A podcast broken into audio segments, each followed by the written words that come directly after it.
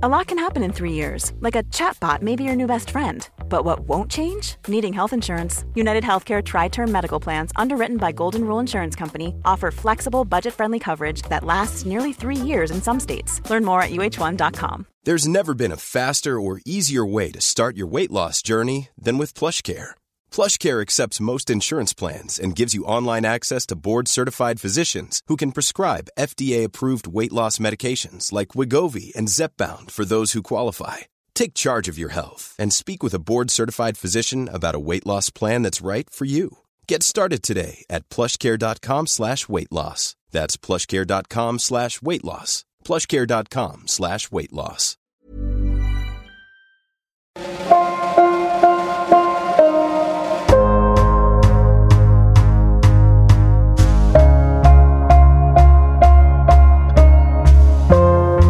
Westeros, Episode 2 A Song of Innocence.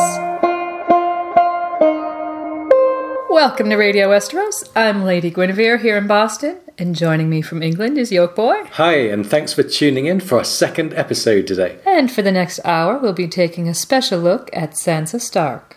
And to start, we're going to focus on Sansa's relationship with Arya and also Sandor Clegane. Then, continuing on from the last episode with Arya, where we touched on the themes of mercy and identity, we'll examine how Sansa embodies those themes, as well as some of her parallels with her sister. We're also going to offer a detailed Sansa theory from the mind of Lady Gwyn, and take a fresh look at the Snowcastle scene. And today we also have our first special guest at Radio Westeros. Brash Candy, one of the co hosts of the Pawn to Player project at westeros.org, will be joining us a little later on. We're excited to welcome our first guest and hear about what is, in our opinion, one of the best collaborative projects in the A Song of Ice and Fire community. So get your lemon cakes ready and join us. Hi, I'm Brash Candy. I'm representing the Pawn to Player Tread at Westeros.org, and I'll be joining Radio Westeros later on, so stay tuned.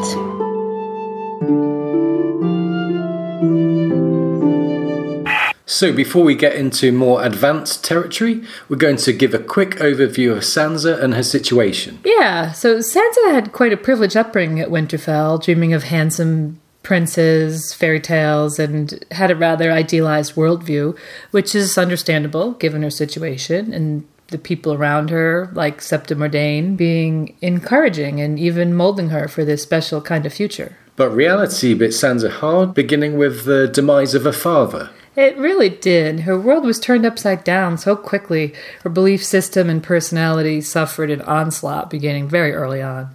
And George has said in an SSM that Sansa still carries the guilt of what happened to Ned. She made a naive teenage mistake when she sided with Cersei over her father.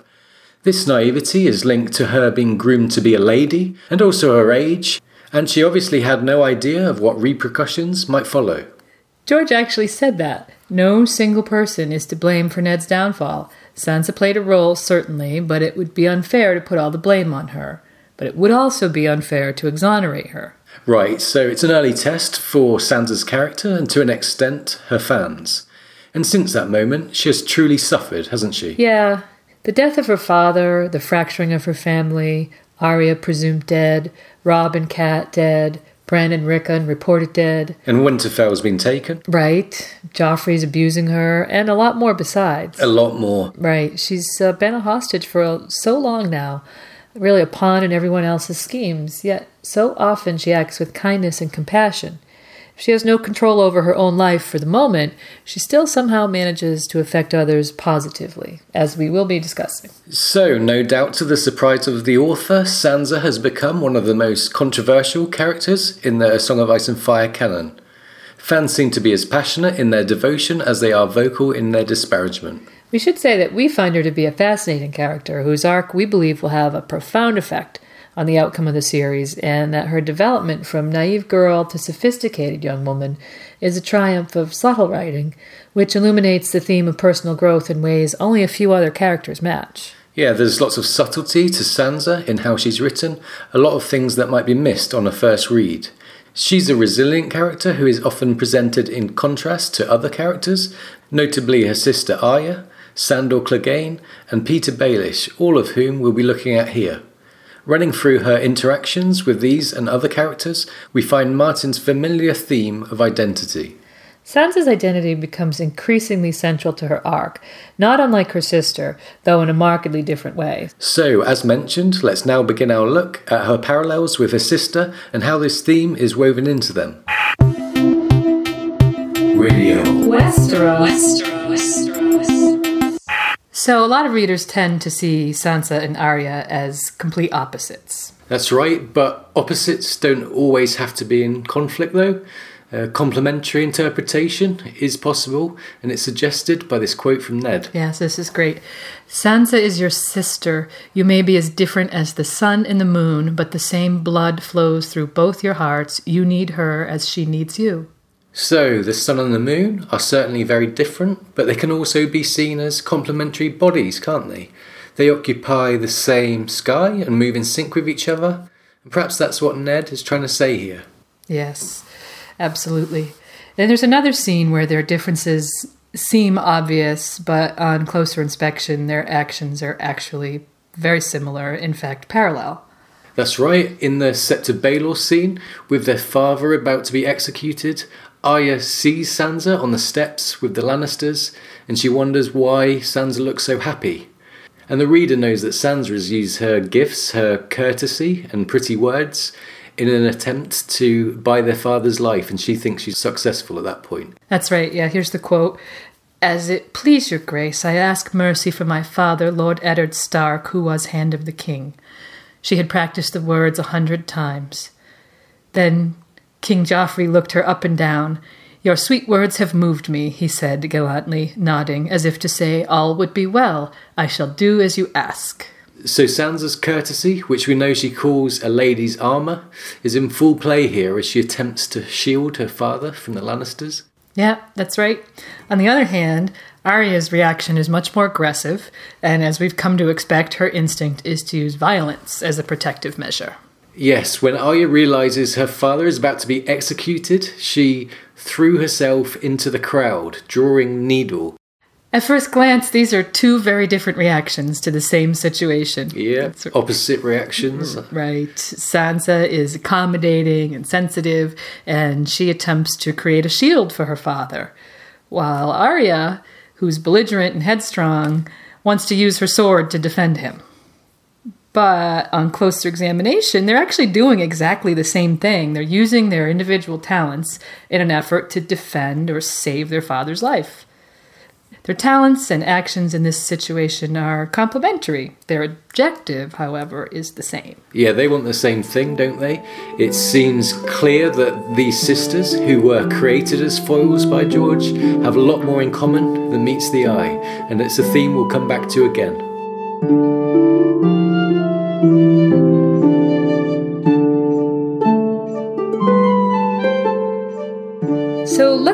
Take a look first at Sansa's relationship with Sandor.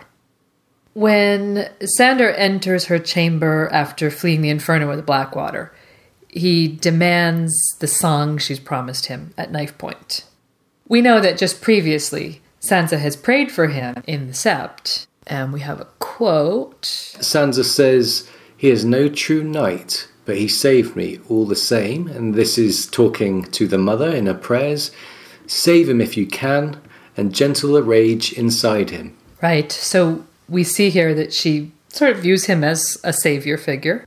We know that in spite of him not being a knight, a true knight, as Sansa always says, he's the only true protector she's had since her father's death. This might actually have been foreshadowed early on in Game of Thrones when Lady was sentenced to death. Yeah, King Robert told Ned, Get her a dog, she'll be happier for it. It may just be significant that moments after Ned killed Lady, Sandor Clegane rode in through the castle gate. So, get her a dog and she'll be happier, and in walks the hound just after Lady's death. That's a nice catch. Yep, it's just something you might notice on a reread. So, there are several examples of Sandor protecting Sansa through Game of Thrones and Storm of Swords that we could look at. First, there's a scene in the throne room where Joffrey's having her beaten for her brother's crimes, and the Hound attempts to intervene. Yeah, we have a quote The Hound rasped enough. Right, he tries to stop it, even at the cost of speaking against Joffrey, which we know is a dangerous business. Yeah, it certainly is. Yeah. And then, of course, there's the well known scene during the bread riots when he saves her from the mob. And another quote Sandor Clegane canters briskly through the gates astride Sansa's chestnut courser. The girl was seated behind, both arms tight around the hound's chest. So the mob was trying to pull her off her horse, and Sandor went back for her and ended up killing a man to protect her. Yeah, the hound killed him, says that. Yep. And then there are a couple of scenes where he straight out lies to protect her. Yeah, we've got two, haven't we? Yeah, the first one is Joffrey's name day tourney, where um, she says something desperate to avoid being punished. Yeah, and the hound again rasped is the word. the girl speaks truly. He's protecting her here, isn't he? Yeah, he knows that she's lying, but he wants to save her from Joffrey's rage. So Yeah, avoiding punishment. right. And then on the first occasion that she sneaks off to the Godswood to meet with Sir Dantos, she gets caught coming back into the castle. First by the Hound, and she tells him a lie, and he doesn't buy it. And then by Sir Boros, who's on guard that evening. And Boros questions her strongly. She tells him she was praying for the king in the Godswood. Now, Boros doesn't believe this, but again, the Hound supports her. Yeah, he says, You expect her to sleep with all the noise? And again, this is Sandor just protecting Sansa. Yeah, he's lying, using his gruff manner to sort of warn people off. So Sandor has established himself as Sansa's champion of sorts after a month in King's Landing, which brings us into our first reading of the show. This is Sansa and the Hound on the night of the Blackwater.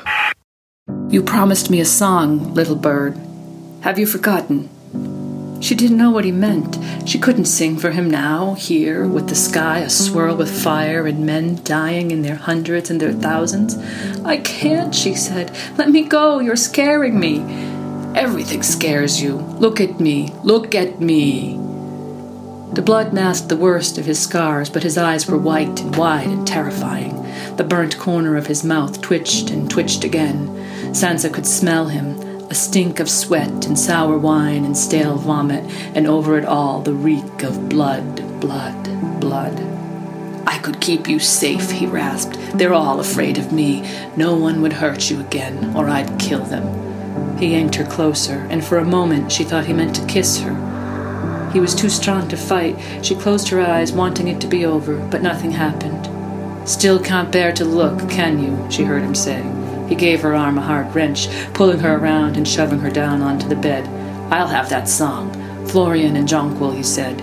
His dagger was out, poised at her throat. Sing, little bird. Sing for your little life. So that was Sansa and the Hound in that quite tense and emotional scene. Yes, and of course, this is the scene that precedes the famous unkiss, Sansa's possibly faulty memory of a moment with Sandor that never happened. And the song she chooses to sing for Sandor is the Gentle Mother song, which echoes a prayer for Sandor early in the Sept scene. Yes, we referenced that earlier. The line in the song, soothe the wrath and tame the fury, teach us all a kinder way, uh, really is almost word for word what she prayed. For Sandor For- in the Sept, Yes. to, to the Yeah. mother as well, to the Right. mother. Yeah. Uh, singing this song with the hound's knife at her throat illustrates how she embodies that quality of mercy that the mother represents. Yes, this theme is central to her relationship with Sandor, and it provides a counterpoint to Arya's mercy, which is also closely associated with Sandor Clegane. As we mentioned last time in our Mercy episode, if you heard that, uh, Mercy is present broadly in Sansa's arc. For example, her effects on Lancel. If you remember Blackwater, he sustained an injury and she knelt beside him when everyone else was running off and she said, Help him. And Sansa commanded two of the serving men to get him to a maester. Yeah, it really seemed like he was in a bad way, and if he had just been left there, it's possible that he may have died. Right, and I think the next time we see Lancel, he's looking like a post Ramsay Theon. He's He's white and his hair's white. And he beams when he sees Sansa. And a bit later on, when he's talking to Cersei, he says that the mother spared me, bearing in mind it was Sansa that really saved him. Yes, so in that moment, she embodied the mother.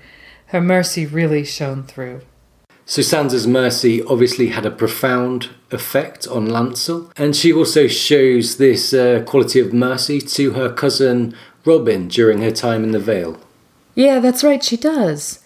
Time and again after his mother's death, she fills that motherly role for him, at the same time maintaining an attitude of patience and forbearance that we know from her inner point of view is really difficult at times.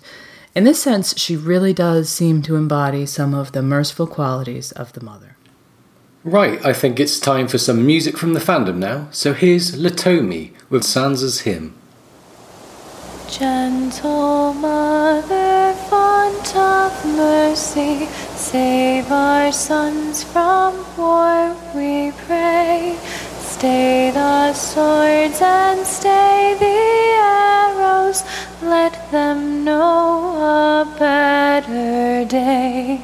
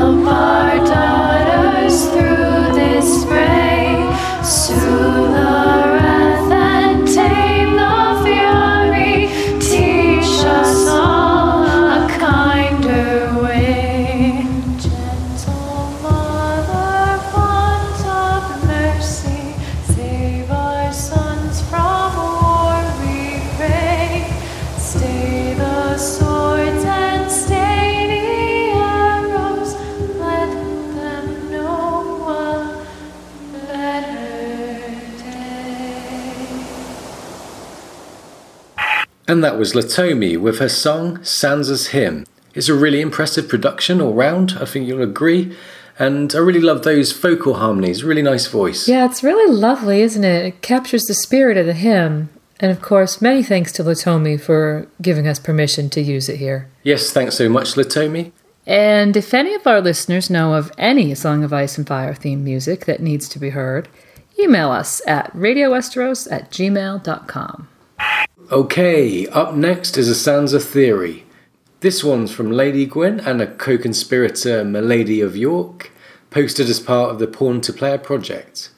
It centres around the Hound's bloody cloak from the scene that we looked at. It was a popular one and was reposted and reblogged around, so let's go through it. Okay, thank you. You know, when Sandor leaves her chamber after that scene, uh, he leaves behind his bloodied Kingsguard cloak.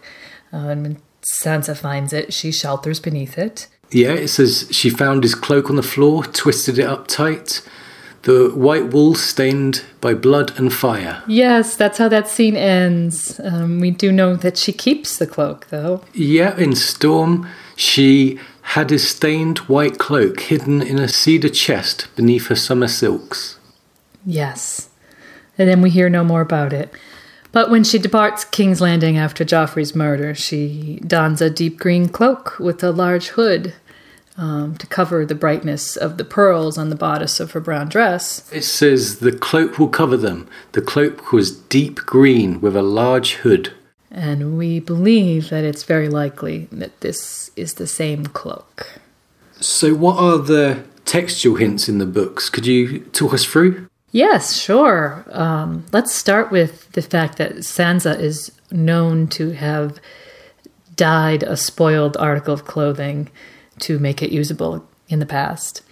Right, and that's in game, isn't it? The scene where Arya throws a, a blood orange, and the blood might be relevant later. Yes, I think that is a significant thing. She's got this bloody stain on her lovely white silk dress. Yeah, the quote is The blood orange had left a blotchy red stain on the silk. Yes, that was a great moment between the sisters there. Um, now, we do see that dress again, of course, later on in the same book. Sansa is wearing it as a symbol of mourning. She's dyed it black. Yeah, that's quite a clever maneuver from Sansa so she can reuse the dress. She'd had them dye it black so you couldn't see the stain at all. That bloody orange stain Right. wasn't wasn't a problem for her in the end. That's right. So clever girl, and we know she knows this can be done. She can cover this bloody stain with some dye. Yeah, and in fact, the first thing we really learn about Sansa is her skills with fabric and, and needlework, isn't it? Yeah, it's mentioned early and often that she's good with needlework. And This is a skill? Clothing. Yep. That she has, and you know, she must use it sometimes. Right. It should come as no surprise that she'd do things like this. So that part fits.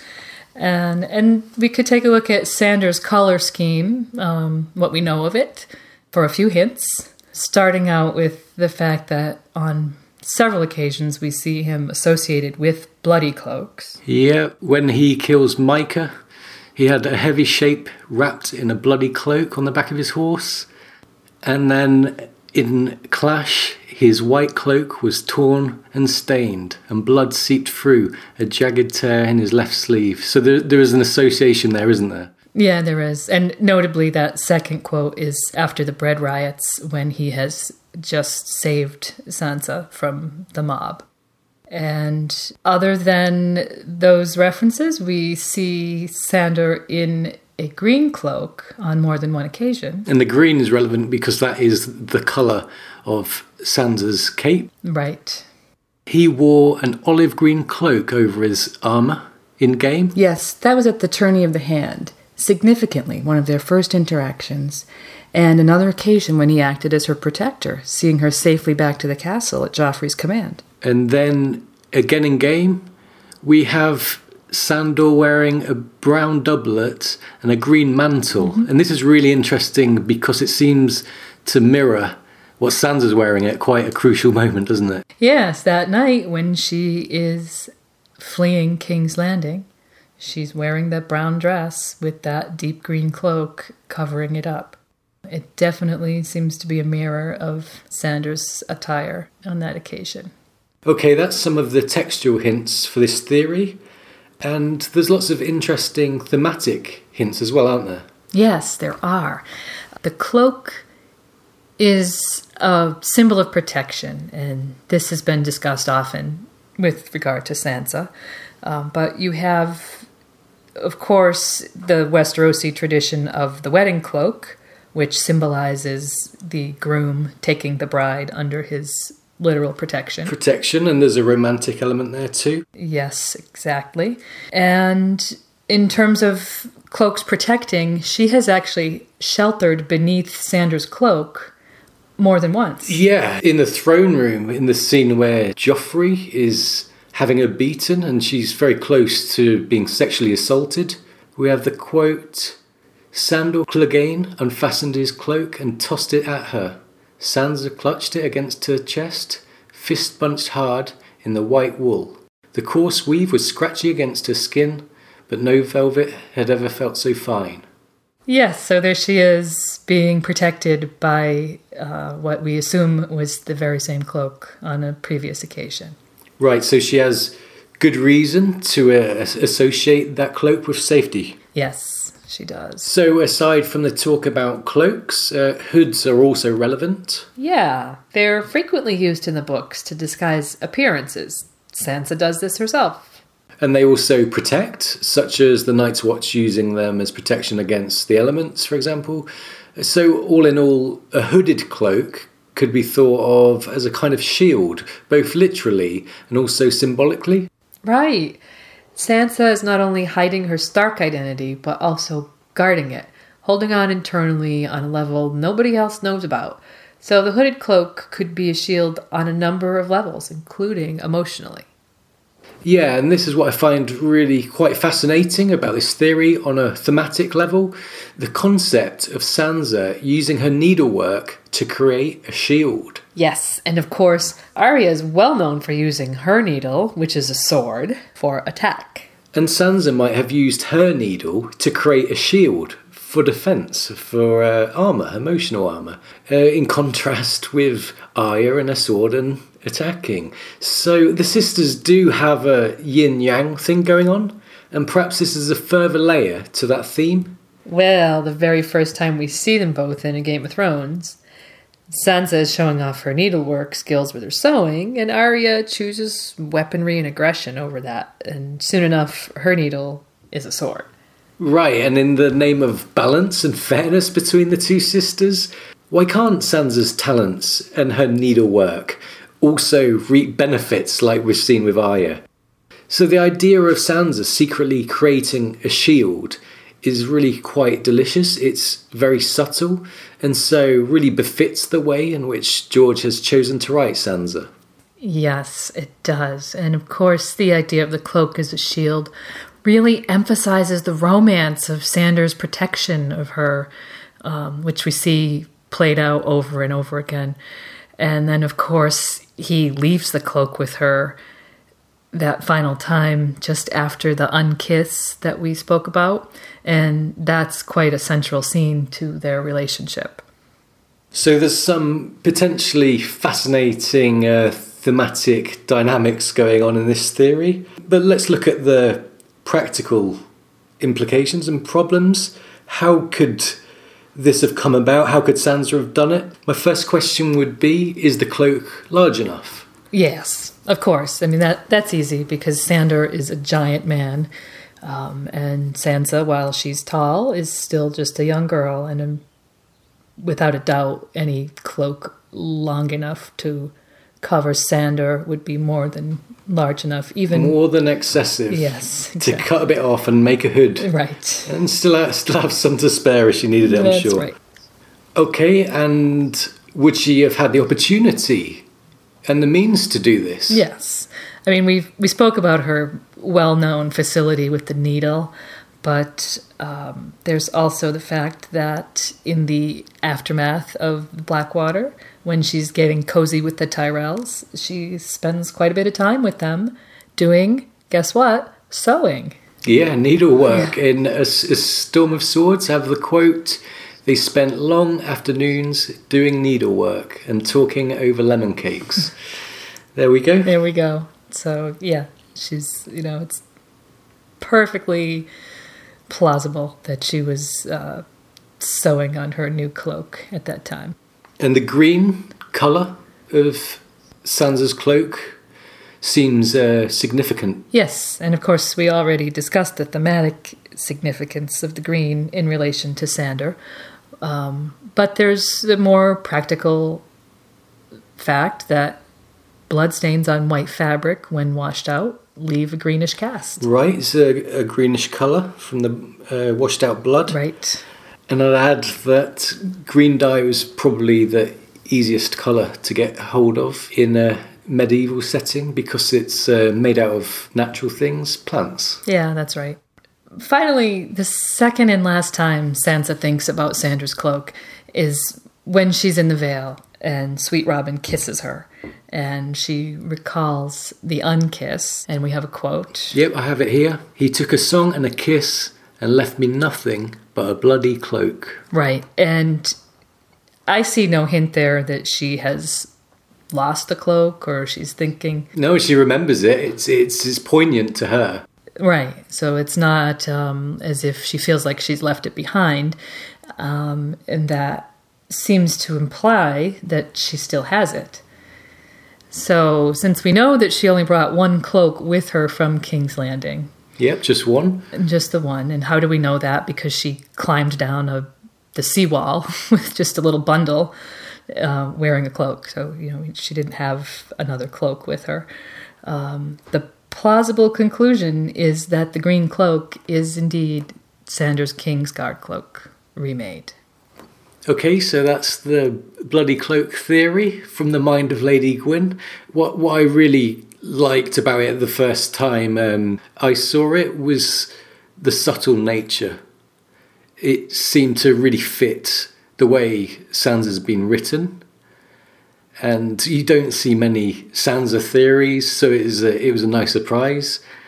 And yeah, it's interesting on many levels, I think. Oh, well, thank you. You know, I found that theory a lot of fun to work on. And of course, I have to give a big shout out to my friend Milady of York, who's one of the co hosts of the Pawn to Player thread at Westeros.org, who helped me work out some of the finer details. Um, and also, of course, to her co host, Brash Candy, who was enormously supportive of this theory. Yeah, they're great. And of course, we're going to have Brash Candy joining us very shortly in this episode to discuss the Pawn to Player project. Amazing analysis and theorizing, and great project to be a part of.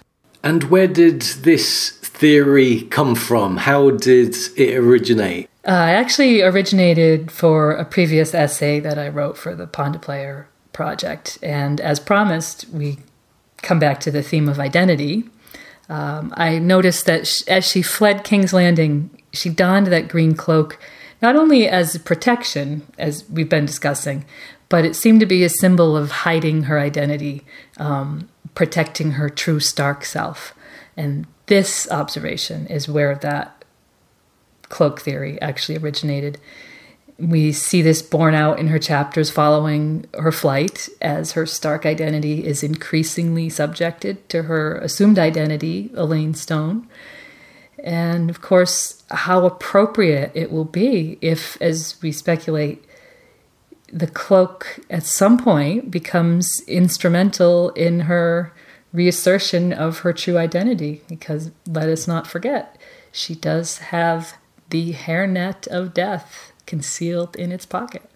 So, possibly the shield could become a weapon with the Chekhov's hairnet in the pocket. Could be, could be. And we've got this cape, possibly, according to the theory, protecting her Stark identity from the current onslaught and belonging to the Hound with the romantic connotations too. I think it's um, a really interesting and enjoyable theory, and we hope that you've enjoyed it too. Okay, and before we move on, here's a message from today's sponsors. This episode of Radio Westeros brought to you by King's Landing Bakers, purveyors of the finest lemon cakes by appointment to the Iron Throne. King's Landing Bakers uses the finest ingredients Dornish lemons, Riverlands wheat, and butter and cream from the Reach. Guaranteed to please all, from the most discriminating noble ladies to the fiercest mountain clansmen, our lemon cakes are an exquisite treat from the capital of the Seven Kingdoms. Ryan Reynolds here from Mint Mobile. With the price of just about everything going up during inflation, we thought we'd bring our prices down. So to help us, we brought in a reverse auctioneer, which is apparently a thing. Mint Mobile unlimited premium wireless. Ready to get 30, 30, bit to get 30, bit to get 20, 20, 20, bit to get 20, 20, bit to get 15, 15, 15, 15 just 15 bucks a month. So, Give it a try at mintmobile.com slash switch. $45 upfront for three months plus taxes and fees. Promo rate for new customers for limited time. Unlimited more than 40 gigabytes per month. Slows. Full terms at mintmobile.com. Ever catch yourself eating the same flavorless dinner three days in a row? Dreaming of something better? Well, HelloFresh is your guilt-free dream come true, baby. It's me, Keke Palmer. Let's wake up those taste buds with hot, juicy pecan-crusted chicken or garlic butter shrimp scampi. Mm. Hello Fresh. Stop dreaming of all the delicious possibilities and dig in at HelloFresh.com. Let's get this dinner party started.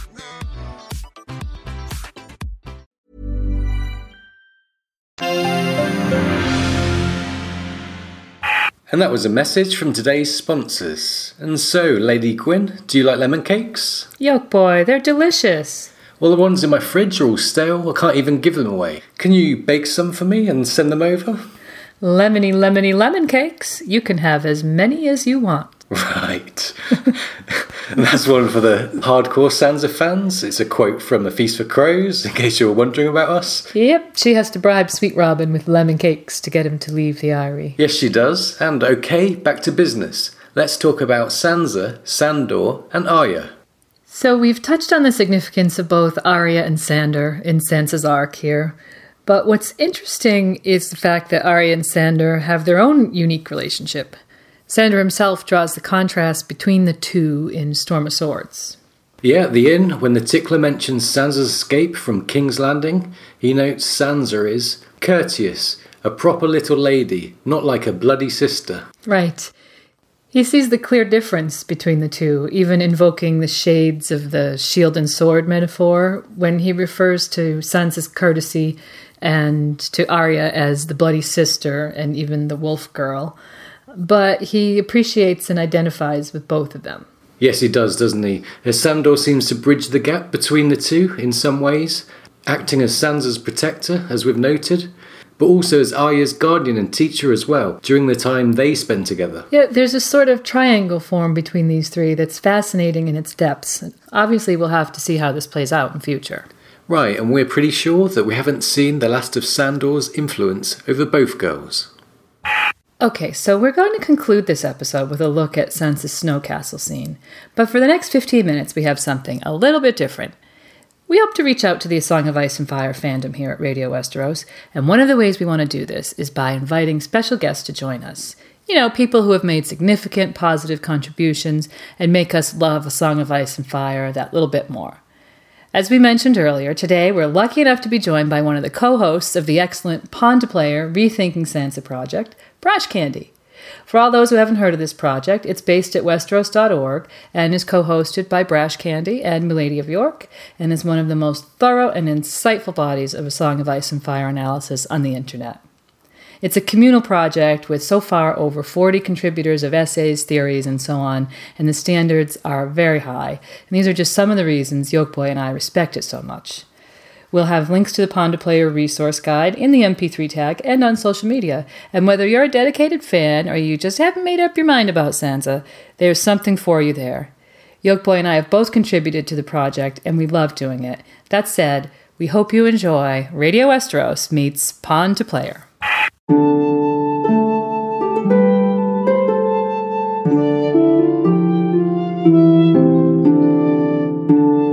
joining Radio Westeros right now, we have a very special guest. She is the co curator of the wonderful From Pawn to Player Rethinking Sansa thread at Westeros.org. Truly one of the best collaborative A Song of Ice and Fire projects on the internet. Hello, Brash Candy. Hi, Yokeboy. Thanks for inviting me, and uh, it's a pleasure to be here. You know, I'm really excited that we're getting to discuss Sansa in a different format than the board. Excellent. Yeah, it's a new format, isn't it? Yeah. Um, so, my first question with your co host, Milady of York, you've pulled people together to create this fantastic body of work in a fandom that can be quite divided at times. So, how did it all start? Tell us about the evolution. hmm Yeah, the fandom can definitely be divided. And uh, one of the first things I noticed when I joined the board was just how contentious Sansa's character was amongst readers. And I mean, every week there would be a new thread popping up where you would see lots of misinformation. And more often than not, these threads attracted, you know, kind of wild arguments, and there was very little progress being made on unpacking the intricacies of the character. Right, that does tend to happen, doesn't it? Yeah, it, it really does. And given that I had always found Sansa to be a fascinating character, I wanted to start a reread that would very carefully examine her arc. So, I guess in terms of our evolution, we went from an extensive reread of all of her chapters from A Game of Thrones to A Feast for Crows, and then into the rethinking stage. And that's where we gained a lot more recognition for the detailed analysis and project work into Sansa and characters relevant to her. But, you know, I should really stress that the reread is what gave us the foundation and credibility to branch into rethinking Sansa with critical knowledge that might have been overlooked by readers. Right, so a reread that kind of evolved. That's interesting. And so, when did you realize the potential for this to be something that could grow into something long running and really quite vast? Uh, probably about midway through the reread stage. The atmosphere on the treads had always been congenial and serious, and we were attracting perceptive board members who were very interested in constructive Sansa discussion. Right. Yeah, so by the time of our final chapter analyses, this atmosphere had become, you know, cemented, and we realized that we had learned so many things about Sansa that the discussion should continue now with a more focused approach on different questions surrounding her journey. And this led to the beginning of projects featuring in depth posts such as the male and female influences. Mm-hmm. And then later on with critical essays, starting, I think, perhaps with the Beauty and the Beast project. Yeah, and the atmosphere and tone really made the project stand out for me, and it's interesting to hear how this all came together. So I counted at least 40 different contributors to Pawn to Player Rethinking Sansa. Amazing collaboration. What were the challenges of managing such a large, diverse group? And what was going on behind the scenes to kind of keep it all together? Um, lots of threats and bribes. Uh, I bet. yeah, yeah, lots of stalking people. Um, seriously speaking, it took careful coordination between Milady and I, especially in the latter stages when the projects became more advanced and we needed to directly solicit individuals whom we felt could deliver the best work on a particular topic. Right. We were always very careful to design our projects in a way that clearly outlined what we wanted to achieve. And we also let the contributors know that they had our full support in terms of flexible deadlines, um, any additional resources necessary, and offering feedback and editorial help with essays.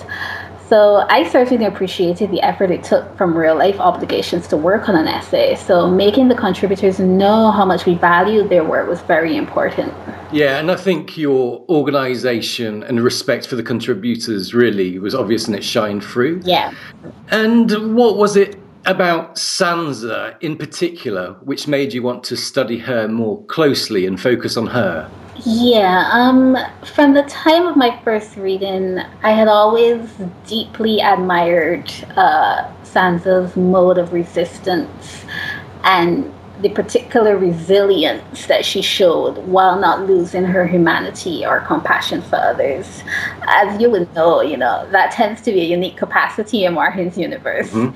And Sansa constantly challenges the reader by revealing a more complex personality than one would have expected in her first introduction. Yeah, there's so much going on under the surface there, and I think she's written slightly differently to other characters, I think. Yeah, yeah, I would agree. And you know, it's it's in a fantasy world, but Mhm. there's so many themes in her art which are crucial to um, modern day experience for us. So I think that's important. Yeah, I agree. And can you think of some of the interesting things that you learned and realised about Sansa as a direct result of this project?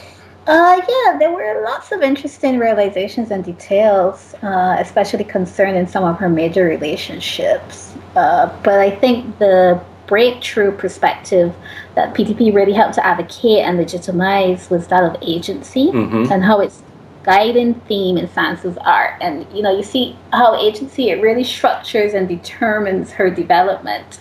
And when we talk of Sansa becoming a player in Player, this is what we're referring to. It's that journey towards self empowerment and auto- autonomy that will allow her to have control over her life and desires. You know, and that's that's particularly important when you're talking about a character like Sansa. Yeah, it is. And uh, Sansa is so often subjected to the will of others, isn't she?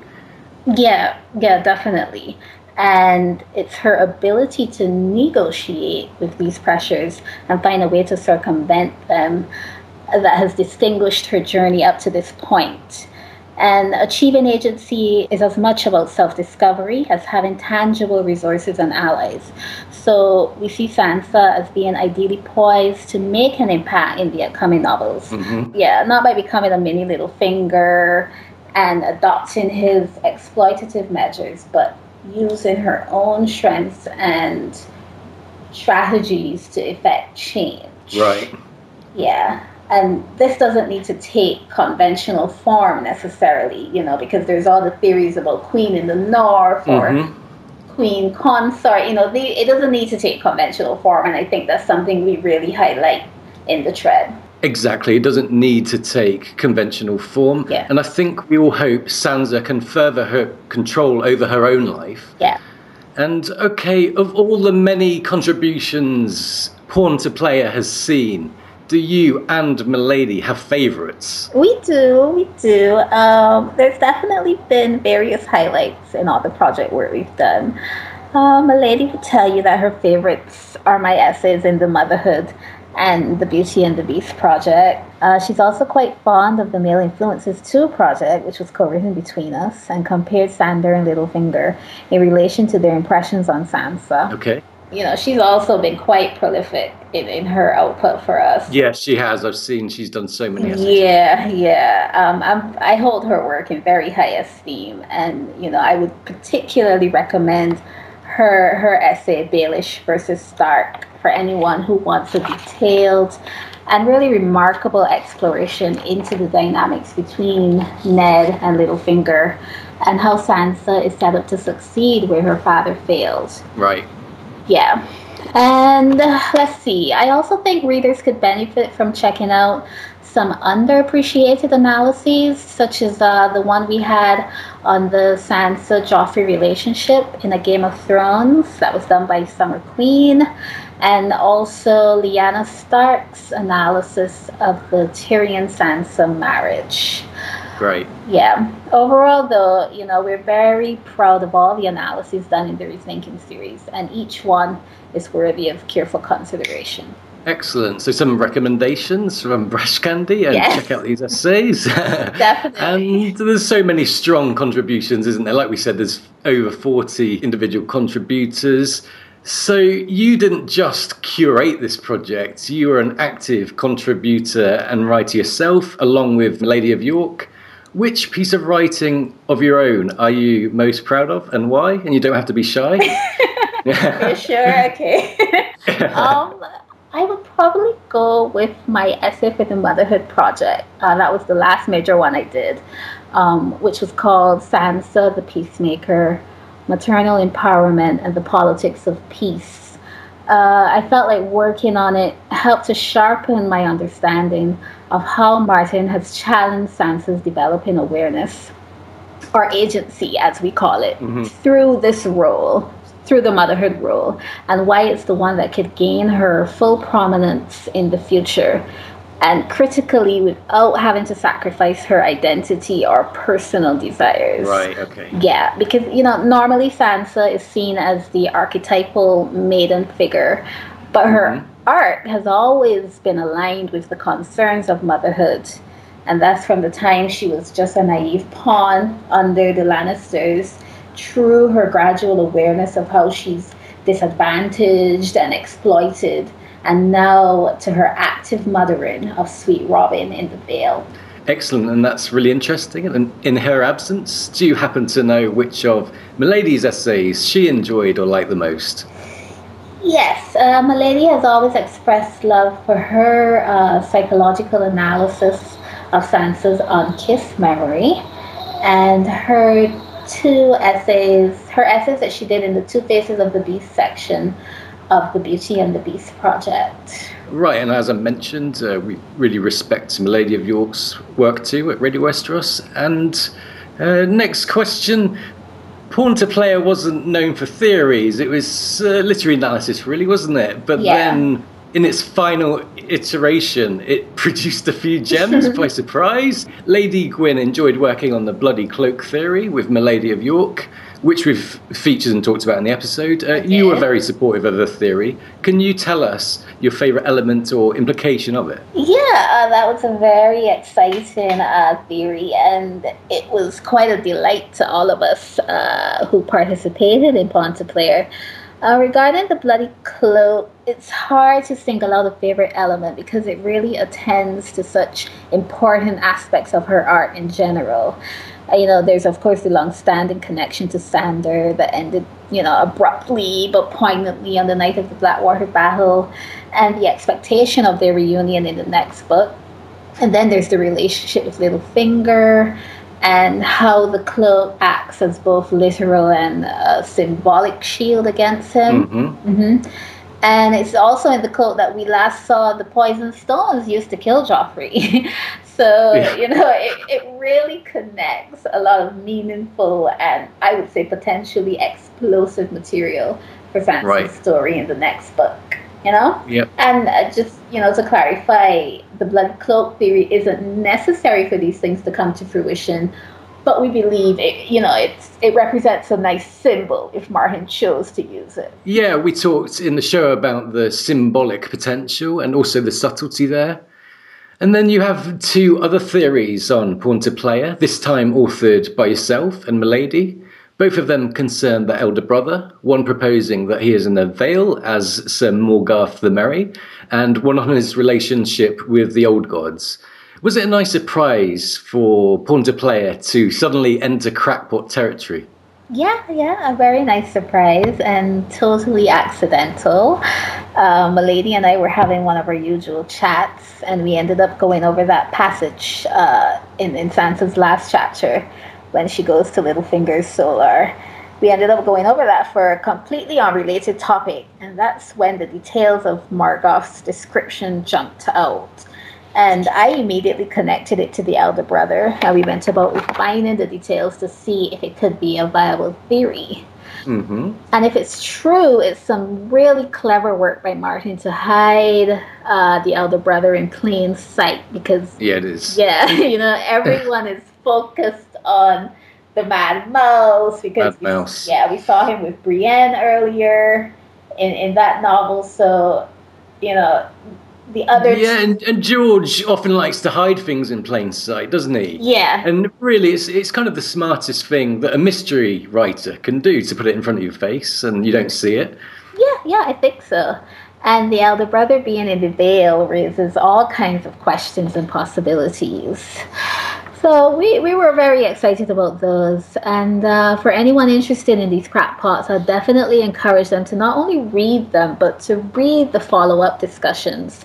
Yeah, the discussion's are always good in the Yeah, because yeah, yeah, because you get a lot of uh, further refinement and additional support or questions challenging the crackpot, so that it helps you to kind of, you know, focus what what you really think about this theory. Yeah, form your own idea. Yeah. You, you get both sides, the full evidence and the counter evidence. That's how to kind of judge it, isn't it? Yeah. Uh, okay, a few months ago, uh, Pawn to Player went on hiatus. Uh, you're having a break, aren't you? Can you tell us why that was and what the plan is for the future of this project? Yeah, yeah, we are having a break. Um, you know, we couldn't, you know, we had no more money left to bribe any contributors, so it kind of came to No more lemon cakes. Yeah, There's no- no more lemon cakes to bribe anyone. Uh, yeah, I mean, it came down. Honestly, it came down to a lack of new material. Um, Right. the Pawn Player has always been grounded in textual analysis, and we felt that after six reread threads and 21 rethinking threads, Sansa's existing material had reached a natural endpoint for analysis, and we needed to take a hiatus and await a sample chapter or the Wind of Winter's publishing. Yeah, Yeah. you can just exhaust the source material and Yeah. then you're kind of looking for things that aren't there, I guess. It's Exactly. better to have the quality, isn't it? Precisely. So, you know, we plan to make it back for whenever we get new chapters, and that's when our reread portion of Pawn Player would begin again. And there's some other plans in development as well that fans should enjoy. Mm, okay. I can't tell you yet, but you You can't tell us. You t- tell me later when, yeah, when we're not when we're recording. recording. She won't. Um, you have lemon cakes, I will. okay, we'll see. Yeah, I've got a few in my fridge actually. Um, when I heard you were closing the project for a while, I must admit I felt a bit disappointed because I hadn't contributed at that point. And then uh, you and Milady asked me to write the final essay. I was really happy to participate in this project, so thanks for that. Yeah, and the pleasure was all ours. Um, we were very happy to have you. You know, you and I go all the way back to your uh, Sapphire theories on the board, Mhm. so it was nice that you got in right there at the end. That was good. Well, Brash Candy, thank you so much for joining us as our first very special guest at Radio Westeros. Uh, we wish you, Milady of York, and Pawn to Player, Rethinking Sansa, the very best of luck in the future. I think we speak on behalf of many Sansa fans when we say it will be great to see the project up and running once again. Thanks very much, and uh, it was great being here. Thanks for inviting me. And I really enjoyed the Arya episode, so best of luck with Radio Westeros in the future. And you're a great guest, Brash Candy. Thanks so much. I hope the listeners enjoyed it. Bye.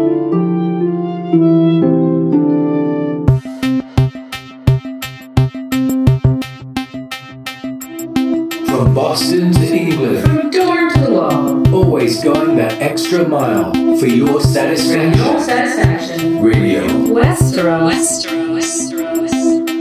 Okay, now we're going to set up the second reading of the show, and this time it's Sansa and the Snow Castle. This is at the Vale in Storm of Swords, and the chapter begins with Sansa's dream of Winterfell, home and family. Yep, it says she had dreamt that she was little, still sharing a bedchamber with her sister Arya. Right, she's dreamt of a sister, but note that when she wakes up, she immediately thinks that she's Alayne. So we have the identity crisis going on. But this dream reminds us who Sansa really is. That's right. The quote goes This dream had not been like that. Home, it was a dream of home. The Eyrie was no home. And the Eyrie, being no home to Sansa, shows that at least part of her still considers Winterfell to be home, amidst the confusion of her identity issues. When she rises, the sight of snow falling on the Eyrie reminds her of home and her family. Yeah, we have the quote here Snow was falling on the Eyrie. Outside, the flakes drifted down as soft and silent as memory. And then the falling snow inspires further memories of Robb and Arya and even Hullen helping her to mount her horse. And it's worth noting that immediately after the passage we're about to hear, she has a memory of playing in the snow with Bran and Arya. In this memory, they're having a snowball fight, and she and her sister sort of fall on the ground, laughing and smushing snow into each other's faces. Yeah, they're having fun, aren't they? They really are, yeah. This is perhaps the most positive memory of Arya that Sansa has to date, and it's inspired by the following scene. This is a short segment from Sansa and the Snow Castle. The snow drifted down and down, all in ghostly silence, and lay thick and unbroken on the ground. All color had fled the world outside. It was a place of whites and blacks and grays, white towers and white snow and white statues, black shadows and black trees, the dark gray sky above. A pure world, Sansa thought. I do not belong here. Yet she stepped out all the same.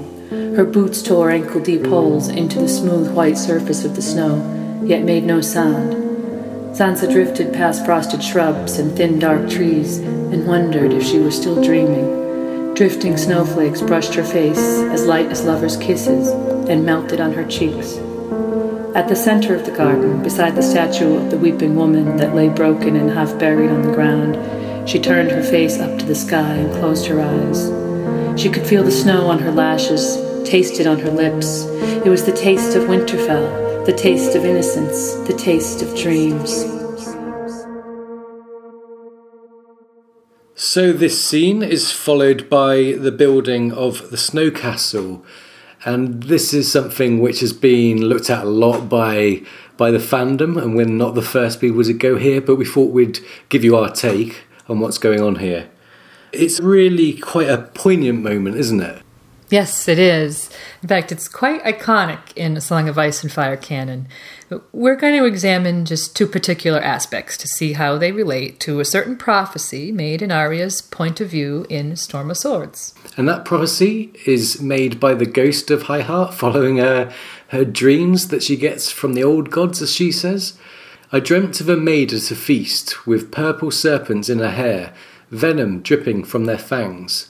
And later I dreamt that maid again, slaying a savage giant in a castle built of snow. Yeah, interesting. First, I'd like to look at the fact that Petyr Baelish steps over the snow Winterfell walls. Yeah, the quote is he stepped over both walls with a single long stride. Yeah.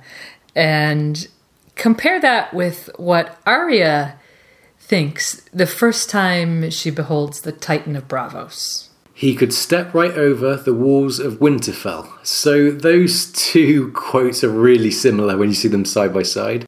Yes, I think so. And of course, we have to remember that the Baelish family sigil is the Titan's head. That's right. My grandfather's shield, Petyr explained when he saw her gazing at it. His own father was born in Braavos and came to the Vale as a sellsword in the hire of Lord Corbray. So my grandfather took the head of the Titan as his sigil when he was knighted. Yeah, interesting. And remember that old Nan calls the Titan a giant. So we have a Baelish as a giant entering Winterfell. Recall that the Ghost of High Heart's imagery is often sigil based. It is. Uh, examples she has a burning heart, uh, there's a golden stag, there's wolves, and uh, there's a trout and fish when she's talking about cats. Right. So what happens next is Sansa beheads Sweet Robin's doll. You killed him, he says, and has a fit. Uh, she's so angry, she then impales the giant's head on Snow Winterfell's walls. And of course, many tie this into the Ghost of High Heart's prophecy. And this is where people seem divided in their interpretation whether the Ghost of High Heart's vision is simply the Snow Castle, or is it, as we believe, a red herring that might actually turn into a further layer of foreshadowing for a more dramatic future event. And bearing in mind, Ghost of High Heart's visions all concern the deaths of important characters. Right. And I think if we note Littlefinger's reaction when this happens, Yeah, he laughs and he says that's not the first giant to end up with his head on Winterfell walls. yes, that's interesting. I think perhaps this is drawing attention to the death of a giant occurring at the real Winterfell. And if this doll was a red herring, then it might be ominous for Petyr Baelish, mightn't it? Yes, Petyr Baelish. If he is the giant, then are we saying maybe his head might end up on a spike at Winterfell? I think perhaps, I think we might have that extra layer of foreshadowing right there of the giant's head. Sigil based prophecy. We'll have to wait and see, of course, if the Ghost of High Heart was making a mundane prediction or something a bit more exciting. Right, we will. And that's the end of our analysis for this episode. Right, that's it for our first look at Sansa, a character we will surely revisit as there are so many layers to Sansa Stark. Thanks so, so much to Brash Candy for joining us. And thanks to you for listening. We hope you've enjoyed. And as always, we welcome your comments and continued conversation at any of our social media outlets. Contact info can be found at radiowesteros.com and you can download and subscribe on iTunes. That's right, our central hub and website is now radiowesteros.com. It's up and running, so take a visit. And once again, we'll be back in a few weeks, this time with a close look at Melisandre of Asshai. In our opinion, one of the most fascinating and underappreciated characters. We're going to take a look at a lot of the smaller mysteries surrounding Mel, see if we can uh, give solutions. But we have quite a large theory about who Mel actually is, as in who her parents are. We've got readings as usual, an analysis, a summary of a character, and a lot more. So come back and join us next time. And Radio Westeros will always be free. If you feel like giving something back, post a link and help us spread the word. And I'm Yokeboy, and I can be found on the internet at tearsofblood.org. And I'm Lady Guinevere, and you can find my Song of Ice and Fire website at ladyguinevere.wordpress.com. And finally, we have to give due credit to the people whose creations have been used in this podcast. First and foremost, thanks to George R. R. Martin for creating the world of Westeros that we love to talk about. And thank you to the musicians who have allowed us to use their music under the Creative Commons license and with permission. So, thanks again to Nine Inch Nails who allowed us to remix and use elements of their Ghosts album, to Dante Axe for the lovely harp harmony, and to Lutomi for allowing us to use her wonderful hymn. Yeah, that was a great song. And there's full details of all these songs in the MP3 tag and on our social media, as well as licensing info for the music and art that we've used. So, goodbye, and we hope to have you back next time for our Melisandre episode. Yeah, be sure not to miss it, and we hope to see you next time. Bye. Bye.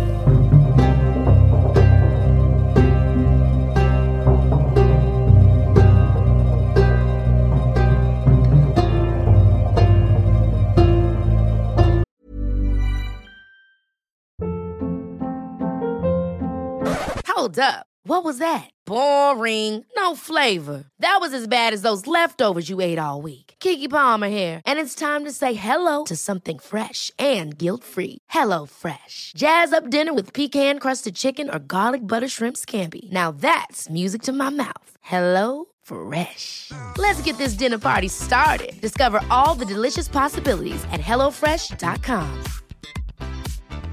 The secret to summer ready skin is here. Osea's number one best selling Undaria algae body oil, clinically proven to instantly improve skin elasticity and transform dry skin to silky, soft, and unbelievably glowing. Its signature scent of freshly squeezed grapefruit, cypress, and mango mandarin transports you to sun kissed summer days. Get healthy, glowing skin for summer with clean vegan skincare from Osea. Get 10% off your first order site wide with code GLOW at OseaMalibu.com.